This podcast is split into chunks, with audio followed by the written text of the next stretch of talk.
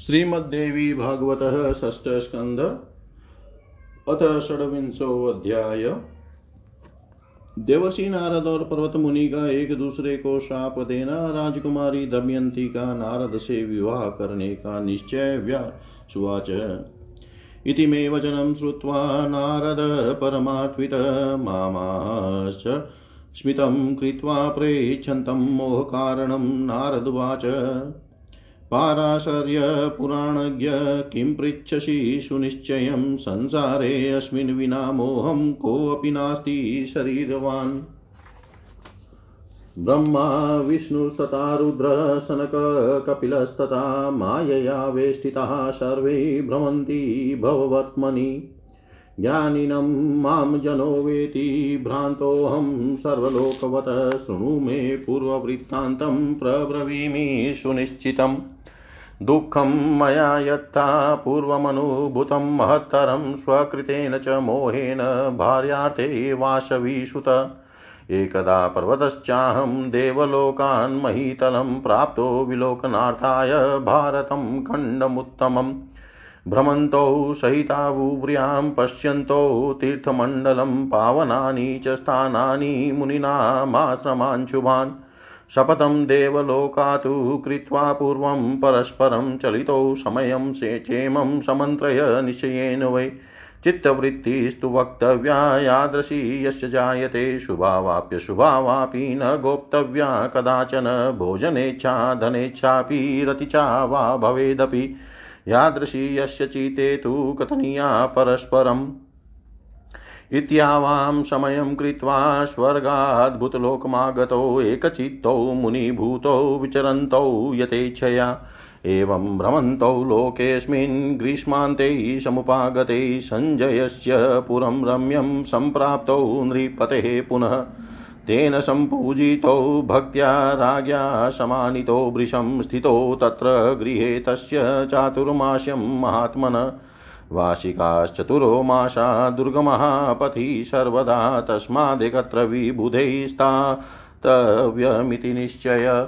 अष्टो मासास्तु प्रवेश प्रवसेत् सदा कार्यवशाद्विज वर्षाकाले न गन्तव्यं प्रवासे सुखमिच्छता इति सञ्चिन्तय मनसा सञ्जयस्य गृहे तदा संस्थितो मानितो राज्ञा। कृतातिथ्यौ महात्मना दमयन्तीति विख्याता तस्य पुत्री महीपते आज्ञप्ता परिचर्यार्थं सुदती सुन्दरी वृषम्। विवेकज्ञा विशालाक्षी राजपुत्री कृतोद्यमा सेवनं सर्वकाले च व्यदधादुभयोरपि। स्नानार्थमुदकं काले भोजनं मृष्टमायतं मुखवासं तथा चान्यं यदिष्टं तददाति सा। मनोऽभिलषितान् कामानुभयोरपि कन्यका व्यज नाशन शय्यादीन् वाञ्छितानप्यकल्पयत् एवं संसेव्यमानो तु स्थितो राज्ञो गृहे किल वेदाध्ययन् संशीला वामां वेदव्रते रतो अहं वीणां करे कृत्वा साधयित्वा स्वरोत्तमं गायत्रं श्यामसुस्वादमगां कर्णरसायनम् राजपुत्री तु तच्छ्रुत्वा सामगानां मनोहरं बभूव मयि प्रीतियुक्ता विशारदा। दीने दीने अनुरागोऽस्यामयि वृद्धिं गतः परममापि प्रीतियुक्तायां मनोजातं स्पृहा परं। मम तस्य च सा कन्या भोजनादिषु कैर्चित् अकरोदन्तरं किञ्चित् सेवाभेदं रसान्विता। स्नानायोष्णजलं मह्यं पर्वताय च शीतलं दधि मह्यं तथा तक्रं पर्वतायाप्यकल्पयत् शयनास्तरणं शुभ्रं मदर्थे पर्यकल्पयत् प्रीत्या परमया यद्वत् पर्वताय न तादृशम् विलोकयति माँ प्रेम्णा सुन्दरी न च पर्वतं ततोऽस्यास्तादृशं दृष्ट्वा पर्वतः प्रेमकारणम् मनसा चिन्तयामाश किमेतदिति विस्मितः पप्रछ माँ रः सम्यग् ब्रूहि नारद सर्वथा। राजपुत्री, त्वयि प्रेम करोति मुदिता वृषं, ददाति भक्ष्यभोज्यानि स्नेहयुक्ता समन्तत। न तथा मयि भेदोऽत्र सन्देहं जनयत्यशो मन्यते त्वां पतिं कर्तुं सर्वथा सञ्जयात्मजा त्वापि तादृशं भावं जानामि, लक्षणैरहं नेत्रवक्त्रविकारेश्च जज्ञायते प्रीतिकारणम् सत्यं वदं न ते मिथ्या वक्तव्यं, वचनं मुनेश्वर्गतः समयं कृत्वा चलितो संस्मराधुना। नारदुवाच पृष्टोऽहं पर्वतेनेदं, कारणं तु हठाद्यदा तदाहं लिशमाक्रान्तः सञ्जातश्चाब्रुवं पुनः पर्वतेशा विशालाक्षी पतिं माँ कर्तुमुद्यता ममापि मानसो भावो वर्तते यस्यां विशेषतः।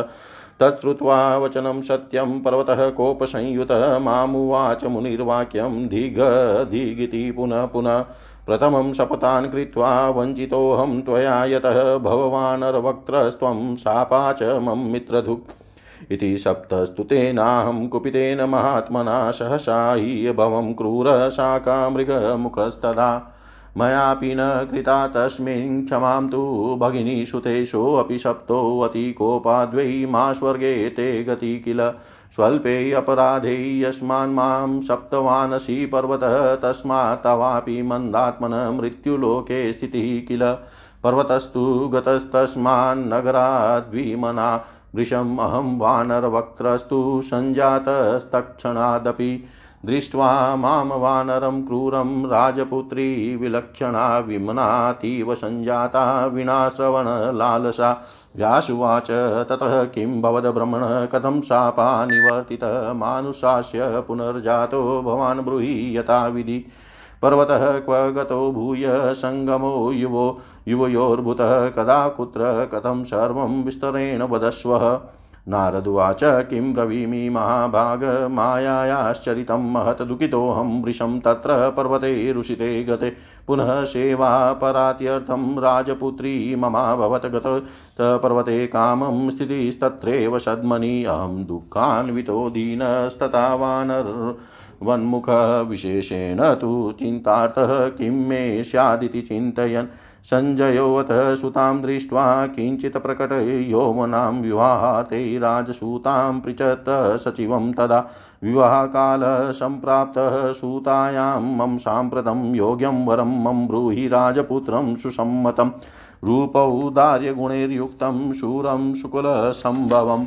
विवाहं विधिवत पुत्र्या करोमि किल साम्प्रतम् प्रधानस्त्वब्रवीद्राजन् राजपुत्रा हि अनेकश वर्तन्ते, भुवि पुत्र्यास्ते योग्या सर्वगुणान्विता, यस्मिन् रुचिस्ते राजेन्द्र तमाहूय नृपात्मजं देहि कन्यां धनं भूरिहरस्त्यश्वरतसंयुतम् नारदुवाच पितुश्चिकीर्षितं ज्ञात्वा दमयन्ती, तदा नृपं धात्र्या मुखेन वाक्यज्ञातमुवाच रः स्थितम् धात्र्युवाच दमयन्ती महाराज पुत्री ते मामता ब्रवीत् पितरं ब्रूहि धात्रे हि वचनान् मे सुखान्वितम् मया वृतोऽथ मेधावी नारदो महतीयुत नादमोहितया कामं नान्य प्रियो मम। कुरु मे वाञ्छितं तात विवाहं मुनिनाशः नान्यं वरिष्ये धर्मज्ञ नारदं तु पतिं विना। मग्नाहं नादसिन्धौ वै नक्रहीने रसात्मके अक्षारे सुखसम्पूर्णे तिमिङ्गिल विवर्जिते अक्षारे सुखसम्पूर्णे तिमिङ्गिल विवर्जिते। व्यास जी बोले, हे राजन तब परमार्थवेता नारद जी मेरी बात सुनने के पश्चात मोह का कारण पूछने वाले मुझसे मुस्कुरा कर कहने लगे। नारद जी बोले, हे पुराण वेता व्यास जी, आप क्या पूछ रहे हैं? यह पूर्ण रूप से निश्चित है कि संसार में रहने वाला कोई भी प्राणी मोह से परे हो ही नहीं सकता। ब्रह्मा, विष्णु, महेश, सनक तथा कपिल, ये सभी माया के वशवर्ती होकर संसार मार्ग में निरंतर भ्रमण करते रहते हैं। लोग मुझे ज्ञानी समझते हैं, किंतु मैं भी एक बार सभी लोगों की भांति भ्रमित हो गया था। मैं अपना पूर्व वृतांत यथार्थ रूप से बता रहा हूँ, सुनिए। ये व्यास जी स्त्री प्राप्ति के लिए अपने द्वारा स्वयं उत्पन्न किए गए मोह के कारण मुझे पूर्व काल में महान कष्ट का अनुभव करना पड़ा था। एक बार मैं तथा पर्वत मुनि उत्तम भारत वर्ष को देखने के लिए देवलोक से पृथ्वी लोक पर आए थे। विभिन्न तीर्थों, पवित्र स्थानों तथा मुनियों के पावन आश्रमों को देखते हुए हम दोनों साथ साथ पृथ्वी तल पर विचरण करने लगे। देवलोक से प्रस्थान करते समय हम दोनों ने आपस में निश्चय पूर्वक सोच विचार कर यह प्रतिज्ञा की थी कि जिसके मन में जैसा भी पवित्र अथवा अपवित्र भाव उत्पन्न होगा, वह उसे कभी गोपनीय नहीं रखेगा। भोजन की इच्छा, धन की इच्छा अथवा काम विषय की इच्छा, इनमें से जिस तरह की भी इच्छा जिसके मन में होगी, एक दूसरे को बता दी जानी चाहिए। ऐसी प्रतिज्ञा करके हम दोनों स्वर्ग लोक से पृथ्वी तल पर आए और एक चित होकर मुनि रूप में इच्छा पूर्वक विचरण करने लगे। इस प्रकार इस लोक में विचरण करते हुए हम दोनों ग्रीष्म ऋतु के समाप्त हो जाने पर राजा संजय के सुरम्य नगर में पहुँचे। राजा संजय ने हम दोनों की भक्ति पूर्वक पूजा की तथा अत्यधिक सम्मान दिया। महान आत्मा वाले उन्हीं संजय के भवन में रहकर हम दोनों अपना चातुर्मास्य व्यतीत करने लगे। वर्षा काल के चार महीने मार्ग में बहुत कष्टकारक होते हैं। अतएव विज्ञजनों को उस अवधि में एक ही स्थान पर रहना चाहिए, ऐसा सिद्धांत है। द्विज को चाहिए कि वह आठ महीने तक अपने कार्यवश देशांतर में प्रवास करे, किंतु सुख चाहने वाले पुरुष को वर्षा काल में प्रवास के लिए नहीं जाना चाहिए। ऐसा सोचकर हम दोनों राजा संजय के भवन में ठहर गए और उन महात्मा नरेश ने हम लोगों का समान पूर्वक आतिथ्य किया। उन राजा संजय की परम सुंदरी तथा मनोहर दांतों वाली दमयंती नाम से विख्यात एक कन्या थी। उन्होंने उसे हम लोगों की सेवा के लिए आदेश दे दिया। विवेक का ज्ञान रखने वाली तथा उद्यमी स्वभाव वाली वह विशाल नयना राजकुमारी सभी समय हम दोनों की सेवा करती रहती थी। वह हमारे स्नान के लिए जल, पर्याप्त मधुर भोजन, मुख शुद्धि के लिए सुगंधित गंध द्रव्य तथा और भी जो हमारा अभिष्ट रहता, उसे समय से हम लोगों को दिया करती थी। वह कन्या हम दोनों की मनोभिलषित वस्तुएँ उपस्थित किया करती थी। वह व्यजन, पंखा, आसन तथा, वह व्यजन, पंखा, आसन तथा सैया आदि मनोवांचित सामग्रियों को उपलब्ध कराती रहती थी। इस प्रकार उसके द्वारा सेवित होते हुए हम दोनों राजा संजय के भवन में रहने लगे। वेदाध्यन के स्वभाव वाले हम दोनों मुनि सदा वेद व्रत में संलग्न रहते थे। मैं हाथ में वीणा धारण कर उत्तम स्वर की साधना कर, करने, कानों के लिए रसायन स्वरूप अत्यंत मधुर गायत्र, शाम का गान करता रहता था। मनोहर शाम गान सुनकर वह विदुषी राजकुमारी मेरे प्रति अनुराग युक्त तथा प्रीतिमय हो गई। मेरे प्रति उस राजकुमारी का अनुरोग दि, अनुराग दिनों दिन बढ़ता ही चला गया और मुझमें प्रेम भाव रखने वाली उस कन्या के प्रति मेरा भी मन अत्यंत आसक्त हो उठा। मुझ पर विशेष अनुराग रखने वाली वह राजकुमारी मेरे तथा उस पर्वत मुनि के लिए किए जाने वाले भोजन आदि के प्रबंध में तथा सेवा कार्य में कुछ भेदभाव करने लगी। स्नान के लिए मुझे उष्ण जल तथा पर्वत मुनि के लिए शीतल जल और इसी प्रकार मेरे लिए दही तथा पर्वत मुनि के लिए मट्ठे की व्यवस्था करती थी। वह मेरे लिए अत्यंत प्रेम पूर्वक जैसा धवल आस्तरण बिछोना बिछाती थी, वैसा पर्वत के लिए नहीं। वह सुंदरी मुझे अत्यंत प्रेम पूर्ण भाव से देखती थी। किंतु पर्वत मुनि को नहीं तब मुनि पर्वत उस प्रकार का भे, प्रेम भेद देख कर मन ही मन विस्मित होकर सोचने लगे कि ऐसा क्यों हो रहा है।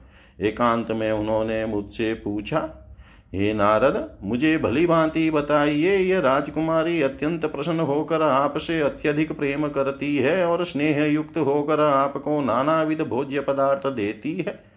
किंतु वैसा मेरे साथ नहीं करती, यह भेदभाव मेरे मन में संदेह उत्पन्न कर रहा है। ऐसा प्रतीत होता है कि राजा संजय की पुत्री आपको निश्चय ही पति बनाना चाहती है। आपकी चेष्टाओं से आपका भी वैसा ही भाव मुझे परिलक्षित हो रहा है, क्योंकि नेत्र तथा मुख के विकारों से प्रेम के कारण का पता चल जाता है। हे मुने, सच सच कहिए, मिथ्या वचन मत बोलिए, स्वर्ग से प्रस्थान करते समय हम दोनों ने जो प्रतिज्ञा की थी, उसे इस समय याद कीजिए।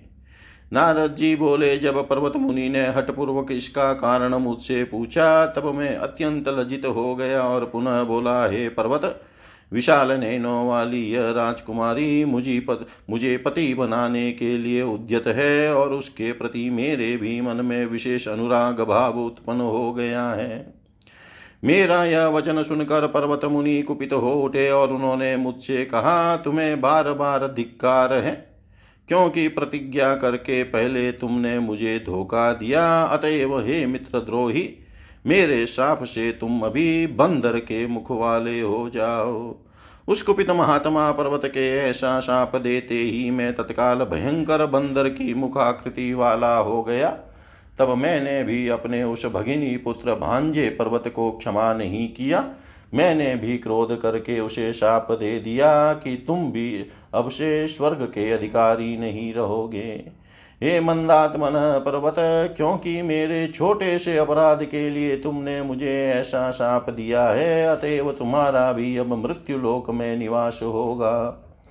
इसके बाद पर्वत मुनि अत्यंत उदास मन से उस नगर से निकल पड़े और मैं भी उसी समय बंदर के मुख वाला हो गया।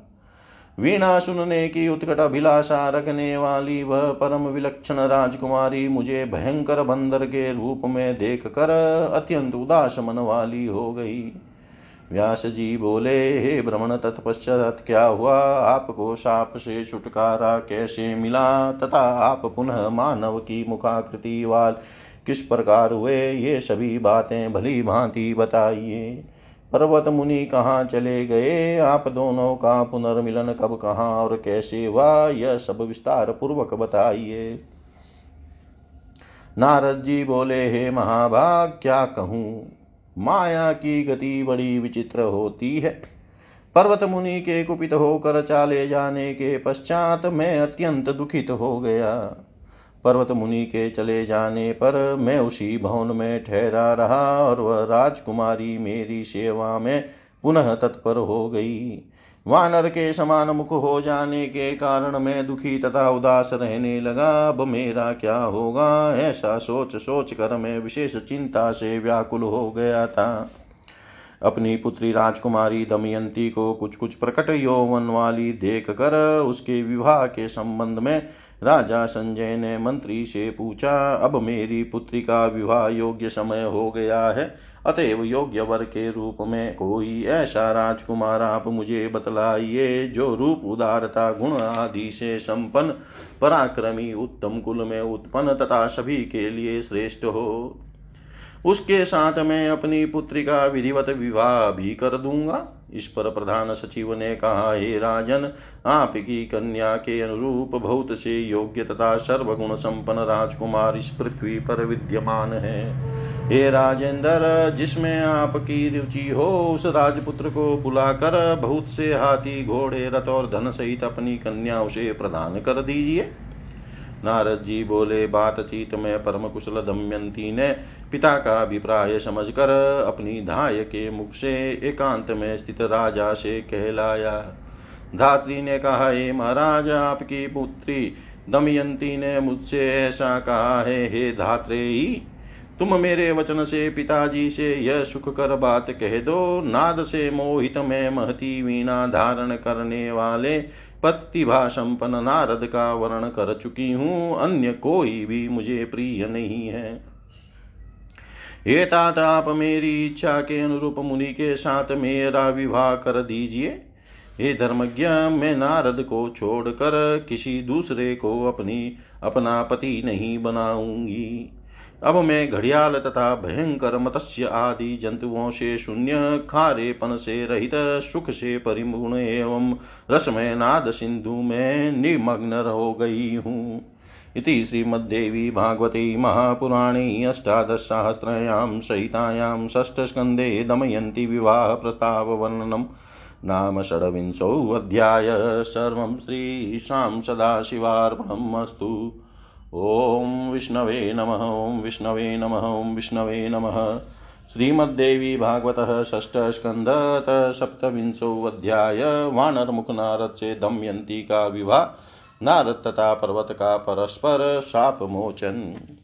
नारदुवाच, तत्पुत्र्या वचनं श्रुत्वा राजा धात्रीमुखा ततः भार्यां प्रवाच कैकयीं समीपस्थां राजोवाच यदुक्तं वचनं कान्ते धात्या ततु त्वया श्रुतं वृतोऽयं नारदः कामं मुनिर्वानर्वक्त्रभाक् किमिदं चिन्तितं पुत्र्या बुद्धिहीनं विचेष्टितं कथमस्मै मया देया कन्या हरिमुखायशा क्वाशो भिक्षुकुरूप क्व दमयन्ती ममात्मजा विपरीतमिदं कार्यं न विधेयं कदाचन। तामेकान्ते सुखे शान्ते निवारय, हठात् सुतां युक्त्या मुनिरतां मुग्धां शास्त्रवृद्धानुसारया।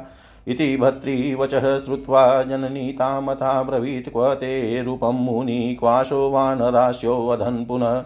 कथं मोहं वाप्तासि भिक्षुके चतुरा पुनः लता कोमलदेहा त्वं भस्मरुक्ष तनुस्त्वयम् वार्ता वानरवक्त्रेण कथं युक्ता तवानगे का प्रीतिः कुत्सिते पुंसि भविष्यति शुचिस्मिते वरस्ते राजपुत्रोऽस्तु मा कुरु त्वं वृताहटं पिता ते दुःखमाप्नोति श्रुत्वा धात्रीमुखाद्वच लग्नाम्बुबुलवृक्षेण कोमलां मालतीलतां दृष्ट्वा कस्य मनः खेदं चतुरस्य न गच्छति। दाशेर्कायताम्बूलीदलानि कमलानि कः ददाति भक्षणार्थाय मूर्खोऽपि धरणीतले वीक्षय त्वां कर संलग्नां नारदस्य समीपतः विवाहे वर्तमाने तु कस्य चेतो न दह्यति। कुमुखेन समं वार्ता न रुचिं जनयत्यतः आमृतेस्तु कथं कालक्षपितः वयस्त्वया मुना। नारदुवाच इति मातुर्वचः श्रुत्वा दमयन्ती वृषातुरा मातरं प्राह तन्वङ्गी महिषा कृतनिश्चया। किं मुख्येन च रूपेण मूर्खस्य च धनेन किं किं राजेनाविदग्धस्य रसमार्गाविदोऽस्य च। हरि हरिण्योऽपि वने धन्या यानादेन विमोहिता मात प्राणान् प्रयच्छन्ति धिङ्मूर्खान् मानुषान् भुवि नारदो वेति यां विद्यां मातसप्तस्वरात्मिकां तृतीयः कोऽपि नो वेद शिवादन्य पुमान् किल मूर्खेण स संवासो मरणं तत्क्षणे क्षणे रूपवान्धन् वास्त्याजो गुणहीनो नरः सदा धिङ्मैत्री मूर्खभूपाले वृता गर्वसमन्विते गुणज्ञे भिक्षुके श्रेष्ठा वचनात् सुखदायिनी। स्वरज्ञो ग्रामवितकामं मूर्च्छनाज्ञानभेदभाग् दुर्लभपुरुश्चाष्टरसज्ञो द्रबलोऽपि वे। यथा नयति कैलासं गङ्गा चैव सरस्वती, तथा नयति कैलासं स्वरज्ञानविशारद स्वरमानं तु यो वेद, स देवो मानुषोऽपि शन सप्तभेदं न यो वेद, स पशुसुरराडपि। मूर्छनातान्मार्गं तु श्रुत्वा मोदं न याति स पशु सर्वथा ज्ञेयो हरिणा पशवो न हि वरं विषधरः सर्पः श्रुत्वा नादं मनोहरम् अश्रोत्रोऽपि मुदं याति दिक्कशकर्णाश्च मानवान्। बालोऽपि सुस्वरं ज्ञेयं श्रुत्वा मुदितमानस जायते किन्तु ते वृद्धा न जानन्ति दिगस्तुतान्। पिता मे किं न जानाति नारदस्य गुणान् बहून् दित्यशां गो नास्ति त्रिषु लोकेषु तत्समः। तस्मादशो मया नूनं मृतः पूर्वं समागमात् पश्चा पवशा जातो वानराश्यो गुणाकरः किन्नरा न प्रिया कस्य भवति? भवन्ति तुर्गानना गानविद्या समायुक्ताः किं मुखेन वरेण हि पितरं ब्रूहि मे मातवृतोऽयं मुनिशतं तस्मात् त्वमाग्रहं त्यक्त्वा देहि तस्मै च माँ मुदा नारदुवाच इति पुत्र्या वच श्रुत्वा रागी रागे न्यवेदयताग्रहं सुन्दरी ज्ञात्वा सुताया नारदे मुनो विवाहं। गुरुराजेन्द्र दमयन्त्या शुभे दिने। मुनिना स च सर्वज्ञो वृतोऽवशो मनसानया नारदुवाच इति सञ्चोदितो राज्ञा सञ्जय पृथिवीपति चकार विधिवत्सर्वं विधिं वैवाहिकं तत एवं दारग्रहं कृत्वा वानरास्य वानराश परन्तप स्थितस्तत्रैव मनसा दह्यमानेन चान्वहं यदा गच्छद्राजसूता सेवार्थं मम सन्निधो अभवं दुःखसन्तप्तस्ताहं वानरानन दमयन्ती तु माँ वीक्षय प्रफुल्लवदनाम्बुजा शोकं वानरवक्त्रत्वान् चकार कदाचन एवं गच्छति काले तु सहसा पर्वतो मुनि कुर्वत कुर्वस्थितान्यन्येकानि द्रष्टुं माँ समुपागत। मयातिमानितः प्रेम्णा पूजितश्च यथा विधियासिनासने दिव्ये वीक्ष्यं माँ दुःखितो हि अभूत्। कृतदारं वानराश्यं दीनं चिन्तातुरं वृषं दयावान् मामुवाचेदं पर्वतो मातुलं कृशम् मया नारद कोपा त्वं सप्तो वशी मुनिशतं निष्कृतिं तस्य शापस्य करोम्यद्य निशामय। भय त्वं चारुवदनो मम पुण्येन नारद दृष्ट्वा राजसुतां चीते, कृपा जाता ममाधुना। नारदुवाच मयापि प्रवणं चितं कृत्वा श्रुत्वास्य भाषितम् अनुग्रहः कृतः सद्यस्तस्य शापस्य तत्क्षणात्।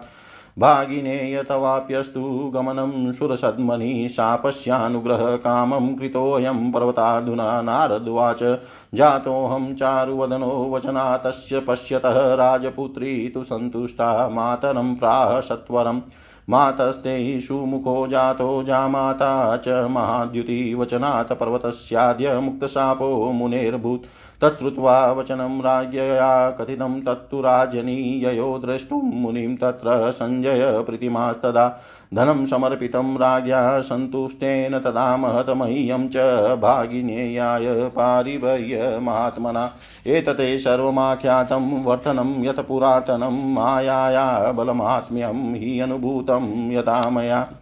संसारे अस्मिन् महाभाग मायागुणकृते अनृते तनुभृतु सुखी नास्ति, न भूतो, न भविष्यति। कामक्रोधो तथा लोभो, मत्सरो, ममता बलाहङ्कारो मदकेन जिता सर्वे महाबला। सत्त्वं रजस्तमश्चेव गुणास्त्रय, इमे किल कारणं प्राणिनां देयसम्भवे सर्वथा मुने। कस्मिंश्चित् समये व्यासवनेऽहं विष्णुना सह गच्छहास्य विनोदेन स्त्रीभावं गमितः क्षणात् राजपत्नी त्वमापन्नो मायाबलविमोहितः पुत्रः प्रसुता भवो गेहे तस्य व्यासुवाच संशयोऽयं महान् साधो श्रुत्वा ते वचनं किल कथं नारी त्वमापन्नस्त्वं मुने ज्ञानवान् वृषम् कथं च पुरुषो जातो ब्रूहि सर्वं शेषतः, कथं पुत्रास्त्वया जाता, कस्य राज्ञो गृहे अञ्जसा। एतदाख्याहि चरितं मायायां, महदद्भुतं, मोहितं च यया सर्वमिदं स्थावरञ्जङ्गमम् न तृप्तिम् अधिगच्छामि, शृण्वस्त्वं कथामृतं, सर्वग्रन्थार्थतत्त्वं च सर्वसंशयनाशनं सर्वग्रन्थार्थतत्त्वं च सर्वसंशयनाशनम्। व्यास जी बोले, हे राजन, तब परमार्थ वेता नारद जी मेरी बात सुनने के पश्चात मोह का कारण पूछने वाले मुझसे मुस्कुरा कर कहने लगा,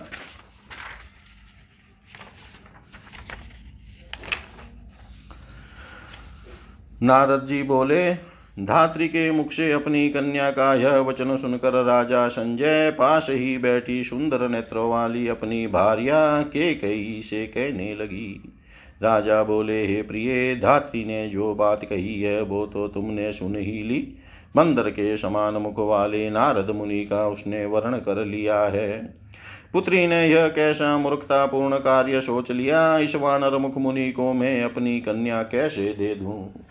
कहा भिक्षाटन करने वाला यह कुरूप भिक्षुक और कहा मेरी पुत्री दमयंती? ऐसा विपरीत संबंध कभी नहीं करना चाहिए। ये सुंदर केशों वाली, तुम मुनि पर आशक्त अपनी उस भोली पुत्री को एकांत में शास्त्रों तथा वृद्ध पुरुषों के मर्यादित वचन बतला कर युक्ति पूर्वक इस हट से मुक्त करो।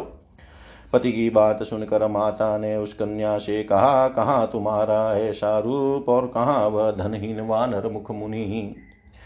तुम लता के समान कोमल देह वाली हो और यह मुनि भस्म लगाने के कारण कठोर देह वाला है। तुम बुद्धिमान होकर भी उस भिक्षुक पर मोहित क्यों हो गई हो? हे अनगे, वानर के समान मुख वाले इस मुनि के साथ तुम्हारा वार्तालाप कैसे उचित होगा?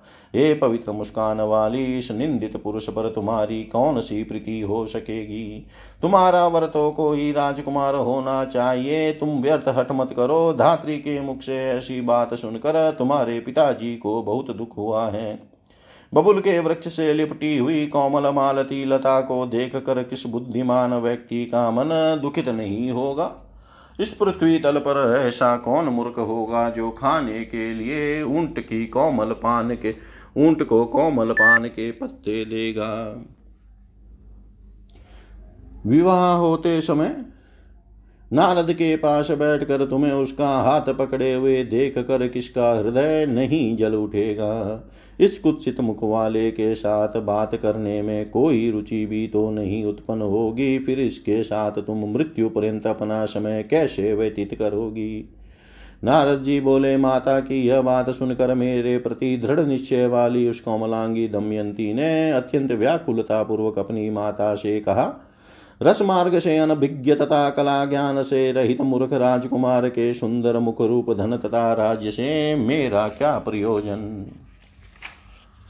हे माता, वन में रहने वाली वे हरिण्या धन्य है, जो नाद से मोहित होकर अपने प्राण भी दे देती है। किंतु इस भूलोक में रहने वाले उन मूर्ख मनुष्यों का अधिकार है जो मधुर स्वर से प्रेम नहीं करते हैं। हे माता नारद जी, जिस सप्त स्वरमयी विद्या को जानते हैं, उसे भगवान शंकर को छोड़कर तीसरा अन्य कोई भी व्यक्ति नहीं जानता है। मूर्ख के साथ रहना प्रतिक्षण मृत्यु के समान होता है। अतएव सुंदर रूप से संपन्न तथा संपत्तिशाली होते हुए भी गुण रहित पुरुष को सर्वदा के लिए त्याग देना चाहिए। व्यर्थ गर्व करने वाले मूर्ख राजा की मित्रता को धिकार है। वचनों से सुख प्रदान करने वाली गुणवान भिक्षुक की मित्रता श्रेष्ठ है। स्वर का ज्ञाता ग्रामों की पूरी जानकारी रखने वाला, मूर्छना के भेदों को सम्यक प्रकार से समझने वाला तथा आठों रसों को जानने वाला दुर्बल पुरुष भी संसार में दुर्लभ है। जिस प्रकार गंगा तथा सरस्वती नदियाँ कैलाश ले जाती है, उसी प्रकार स्वर ज्ञान में अत्यंत प्रवीण पुरुष शिवलोक पहुँचा देता है। जो व्यक्ति ईश्वर के प्रमाण को जानता है, वह मनुष्य होता वह भी देवता है। किंतु जो स्वरों के सप्त भेद का ज्ञान नहीं रखता, वह पशु के समान होता है, चाहे इंद्र ही क्यों न हो। मूर्छना तथा तान मार्ग को सुनकर जो आह्लादित नहीं होता, उसे साक्षात पशु समझना चाहिए, बल्कि ईश्वर प्रेमी हरिणों को पशु नहीं समझना चाहिए। विषधर सर्प श्रेष्ठ है, क्योंकि वह कान न होने पर भी मनोहर नाद सुनकर प्रफुल्लित हो जाता है। किंतु उन मनुष्यों को अधिकार है, जो कर्ण युक्त रहने पर भी नाद सुनकर आनंदित नहीं होते। मधुर स्वर से गाए गए गीत को सुनकर बालक भी प्रसन्नचित हो जाता है, किंतु जो वृद्ध गान के रहस्य को नहीं जानते, उन्हें धिक्कार है। क्या मेरे पिताजी नारद के बहुत से गुणों को नहीं जानते? तीनों लोकों में उनके समान साम गान करने वाला दूसरा कोई भी नहीं है।